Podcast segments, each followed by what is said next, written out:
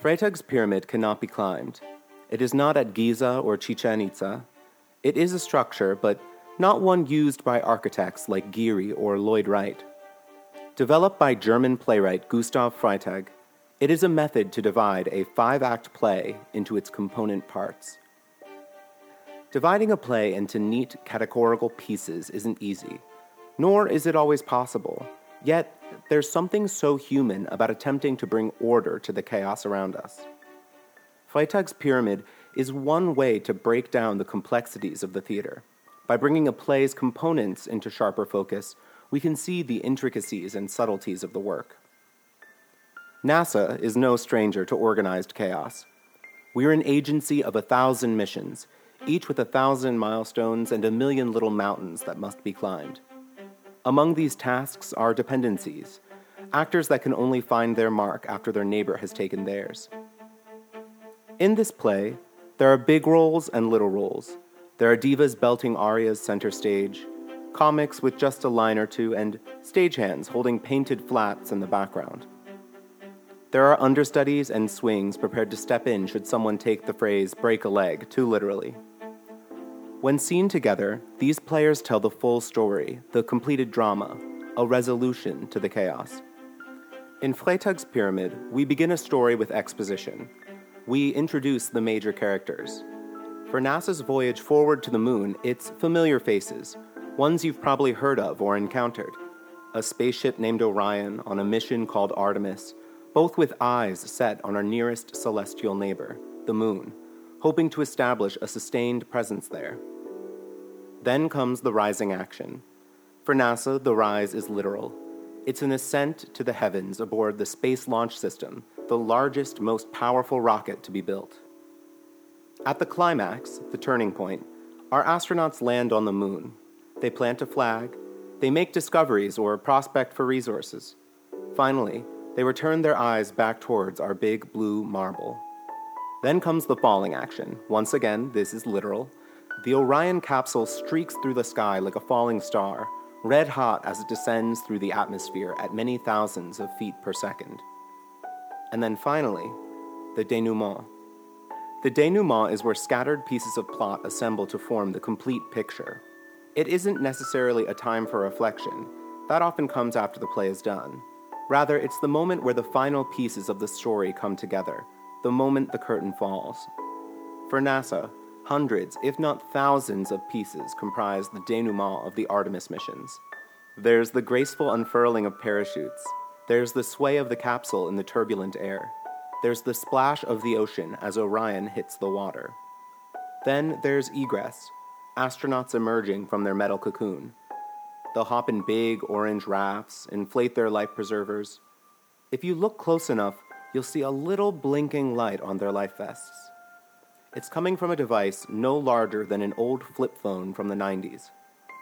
I'd like to talk about that tiny piece of tech, that small yet significant piece of the puzzle lost somewhere in the denouement. I'm Danny Baird. This is the Invisible Network. The COSPAS SARSAT program, an international effort to provide first responders with satellite aided search and rescue data, began as a collaboration between Canada, France, the former Soviet Union, and the US in 1979. Since its founding, the program has grown to include 45 countries and organizations worldwide. NASA's Search and Rescue, or SAR, office has served as the technology development wing of the COSPAS SARSAT program since its inception.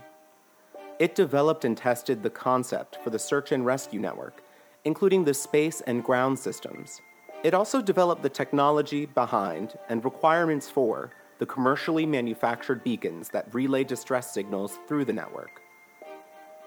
The original architecture of the COSPAS SARSAT network, still in operation, uses ground stations in tandem with geosynchronous and low Earth orbit satellite instruments to detect and locate distress beacons. Geosynchronous instruments, about 22,000 miles overhead, alert the system when a beacon is activated anywhere in the world. Low Earth orbit instruments hone in on the precise location where that beacon was activated using a method called Doppler shift geolocation.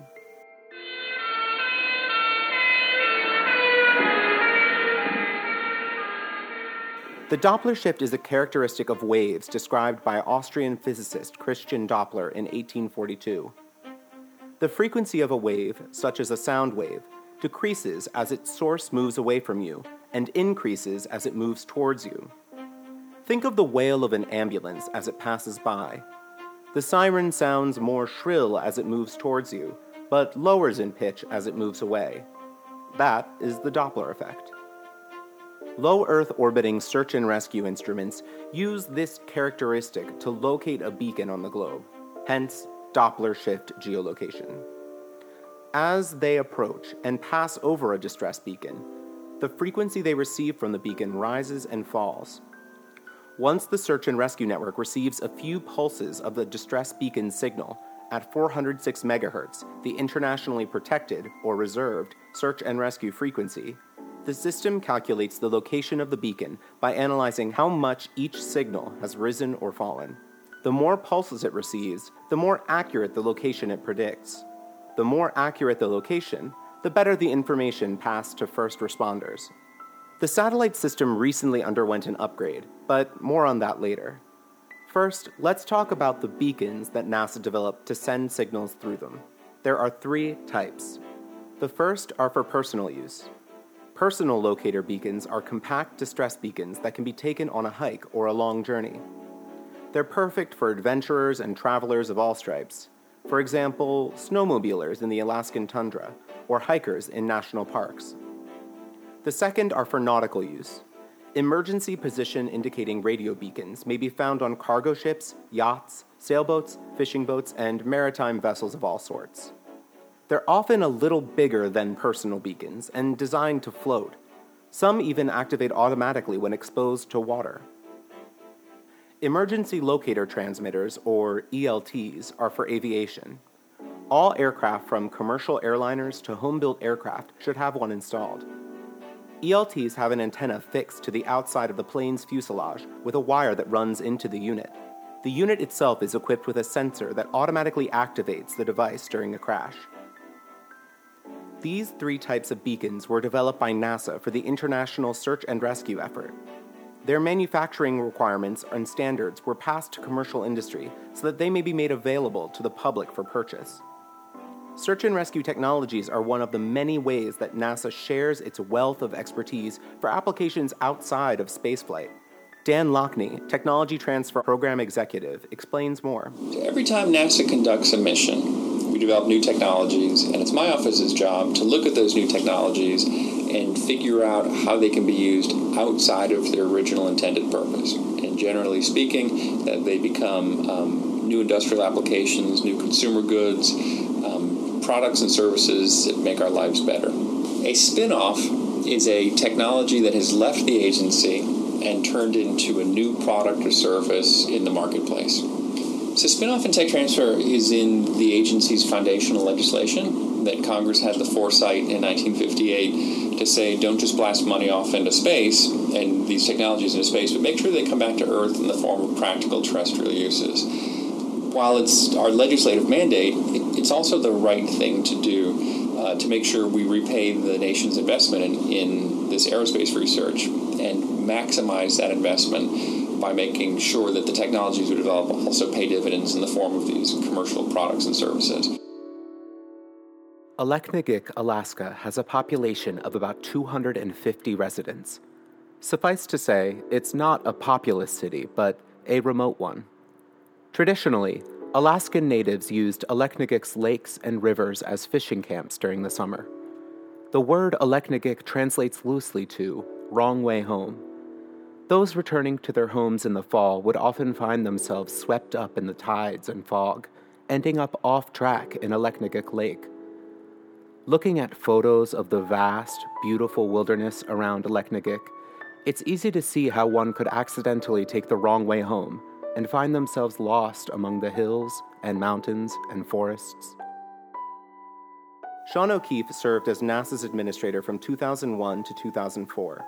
During his tenure, he reduced a cost overrun on the construction of the International Space Station, saving taxpayers money. When the Space Shuttle Columbia disintegrated upon re entering Earth's atmosphere, he provided the leadership necessary to move the agency through the tragedy.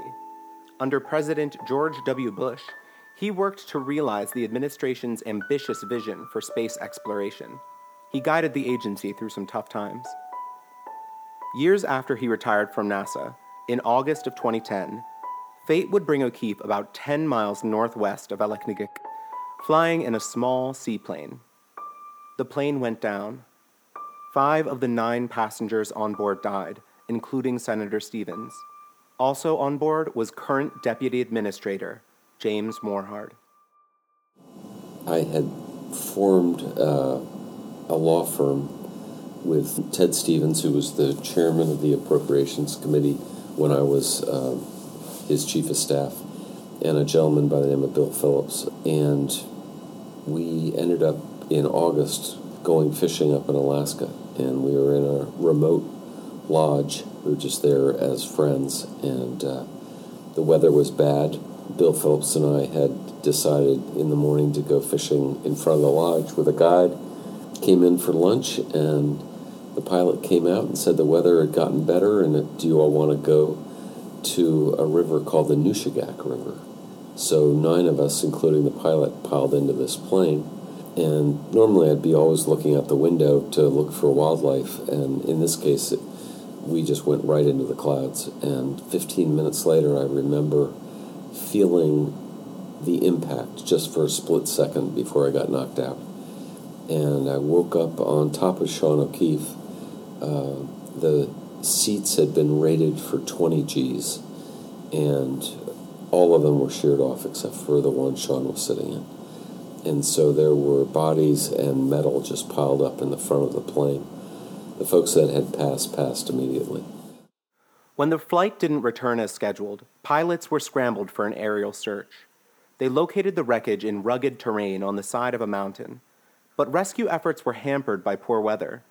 Survivors, including O'Keefe and his son, as well as Deputy Administrator Morhard, had to wait 12 hours for rescue. The ELT that would have quickly notified the search and rescue network of the accident separated from its antenna during impact, disabling the signal and leaving the passengers lost in the wilderness. Search and rescue professionals have long worried over the performance of ELTs. While the technology behind the devices is sound, they often don't perform as they should in real world situations. A study prepared for NASA summarized ELT performance after a thorough review of thousands of aviation crash reports of the 1970s and 1980s. Some key takeaways from the study include high rates of non activation, false alarm, and the loss of 58 human lives per year due to ELT system and or installation failure. These results were generally attributed to environmental factors, crash sensor reliability, and a lack of an effective inspection and maintenance program. After the harrowing crash of former Administrator O'Keefe's plane, the SAR office, utilizing existing aeronautics expertise within the agency, underwent a comprehensive study of ELTs, hoping to improve their reliability and effectiveness. Search and Rescue Mission Manager Lisa Mazzuca. NASA is here to always try to do better. And we certainly knew that with 20, 30 year old technology that we could do better. In the case of ELTs, we knew that there were vulnerabilities in the system that were not allowing the beacon to transmit as much as it should upon a crash, thus not telling you where the aircraft is. At the culmination of this study in 2015, they conducted three controlled airplane crashes at NASA's Langley Research Center's Landing and Impact Research Facility, the same facility used to simulate splashdown for the Apollo capsule.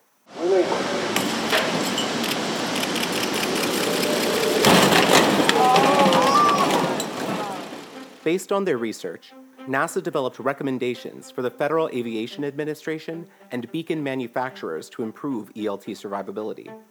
Yearly, members of the SAR office attend the Experimental Aircraft Association's AirVenture, the world's largest fly in air show. There, they share the lessons they've learned with the public. Beyond recommendations passed to beacon manufacturers that improve the technology inside ELTs, they found many issues in installation that could lead to failure. Since installation is usually the responsibility of a plane's owner, This type of outreach is important to the aviation community. Many recreational pilots may not have the information they need to properly install their beacons. Oftentimes, small changes to their installation can vastly improve the performance of their ELTs. These small changes could save their lives. For example, adding an inexpensive fire sleeve can add minutes of transmission time in the event that a fire breaks out during a crash. Adding a little slack or small relief loops to the cabling can prevent it from pulling out at its socket. Making sure that the cable doesn't cross the production breaks in the plane can prevent it from snapping should the plane crumple. Making sure that the ELT and antenna are properly affixed to the plane is paramount to the effectiveness of the system. By following these guidelines, aviators can be confident that their ELT is prepared for the worst. It might just save their lives. While the original COSPAS SARSAT system has served aviators, sailors, and adventurers well for many years, in the past decade, the international community began to want quicker response times and more accurate location data than the system of low Earth orbiting and geostationary instruments could accommodate. NASA rose to the challenge. The first upgrades to the system involved the flight elements of the network. New spacecraft in the Global Navigation Satellite System, or GNSS, the International Collection of Navigation Satellite Constellations, now carry NASA developed search and rescue technology on board. These satellites in medium Earth orbit can see larger swaths of the Earth than instruments on low Earth orbit satellites, allowing faster beacon detection. Additionally, the number of GNSS satellites carrying search and rescue instruments allow for trilateration, a location method that is orders of magnitude more accurate than Doppler shift geolocation. Ultimately, there will be more search and rescue instruments in space than ever before, allowing for rapid, accurate location determination. After COSPAS SARSAT implemented the medium Earth orbit constellation, the SAR office began developing second generation beacons that take full advantage of the new space segment. These beacons further improve the location accuracy and detection time of the system. The reason why we call them second generation beacons is because this project is very old. This is an international program with 45 countries, but this this began in 1979. And so back then we had the beacons that uh, we're still using now, pretty much, that are still commercially available with very little modification to the beacon technology. And again, NASA is here to to try to make sure that we're staying on top of technology capability and to get it infused into every element of search and rescue. And in this case, it's about the beacon. To decrease response times for first responders, second generation beacons front load their distress signals. First generation beacons send a signal regularly upon activation. Second generation beacons will incorporate intelligent transmit scheduling sending more signals in the crucial minutes after activation and then reducing the number of signals as time goes on. Additionally, first generation beacons send all the information on the beacon every time they contact the satellite.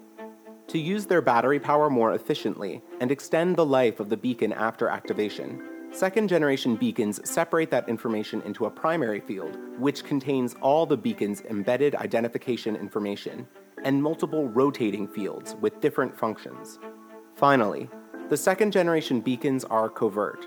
First generation beacons scream at 406 MHz. This makes them easy to find but more susceptible to interference. Second generation beacons send spread spectrum transmissions, which makes them less prone to interference and open to broader applications. In response to recent aviation disasters, the international community has requested that a global real time tracking system be implemented by 2021. Recommending their second generation beacon technology as a solution, NASA's SAR office is developing a new aviation distress tracking system. This innovation, dubbed Emergency Locator Transmitter Distress Tracking, will use data from aircraft avionics to determine when a plane is in distress before a crash. After activation, the system will send breadcrumbs or location points through the COSPAS SARSAT network as it descends. Adopting this technology will help first responders locate a wreckage faster, improving their ability to assist survivors and gather important data about what caused the incident. The SAR office is also developing a new direction finding receiver that can hone in on the frequency of their second generation beacons. Using this device, NASA is studying the use of unmanned aerial systems equipped with these receivers in water based search and rescue efforts for the U.S. Coast Guard. The unmanned aerial vehicles are fitted with the new location homing direction finding receivers to guide them to an activated beacon the unmanned aerial vehicle can then notify search and rescue forces of the precise location of the incident and may even be able to drop flotation devices. Implementing this technology will reduce the risk to first responders undertaking difficult or dangerous rescue missions and improve response times, resulting in more lives saved. In addition to the second generation beacon technology, which has been passed to commercial industry for manufacture and sale, the SAR office has applied the technology to beacons that will aid NASA in locating astronauts after splashdown and egress from the Orion capsule. These beacons, Advanced Next Generation Emergency Locator, or ANGEL, beacons, are further miniaturized second generation beacons placed on astronaut life vests. NASA Survival Systems Engineer Cody Kelly Normally, when our astronauts land, they're picked up by the Exploration Ground Systems, which is partnered with the Navy and the Air Force, the Department of Defense Human Spaceflight Support, Detachment 3 at Patrick Air Force Base. Um, they'll actually take the capsule and pull it into the well deck of a ship, and the astronauts will be removed by military and NASA personnel and taken directly to, to medical care if needed. On that absolute worst day where the crew had to get out on their own, they would open up the side hatch of the Orion capsule, much like the Apollo capsule, um, and then deploy all of our different survival equipment like a life raft, um, use their life preservers and actually jump out of the capsule and, and, swim to their life raft. We've modeled everything a lot like what we do for spacewalks so that the crew is always tethered to the vehicle and to their survival equipment because we know that the ocean is such a dynamic and dangerous place.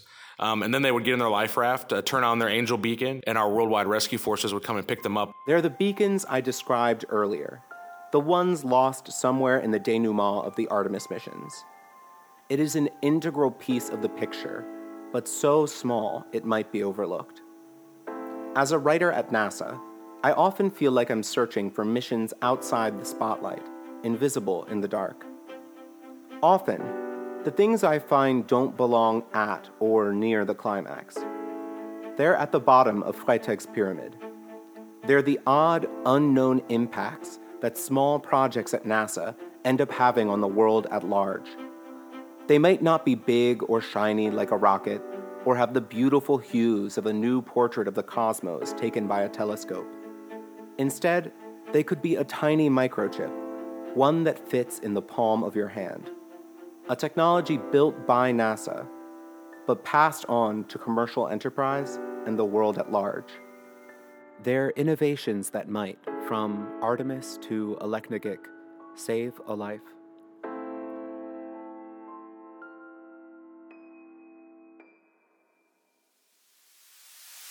This season of The Invisible Network debuted in November of 2019. The podcast is produced by the Space Communications and Navigation Program, or SCAN, out of Goddard Space Flight Center in Greenbelt, Maryland. Episodes were written and recorded by me, Danny Baird, with editorial support from Matthew Peters. Our public affairs officers are Peter Jacobs of Goddard's Office of Communications, Claire Skelly of the Space Technology Mission Directorate, and Kathryn Hambleton of the Human Exploration and Operations Mission Directorate. Special thanks to Barbara Adde, SCAN Policy and Strategic Communications Director, Rob Garner, Goddard Web Team Lead, Amber Jacobson, Communications Lead for SCAN at Goddard, and all those who have lent their time, talent, and expertise to making the Invisible Network a reality. Be sure to rate, review, and subscribe to the show wherever you get your podcasts. For transcripts of the episodes, visit nasa.gov/invisible. To learn more about the vital role that space communications plays in NASA's mission, visit nasa.gov/scan.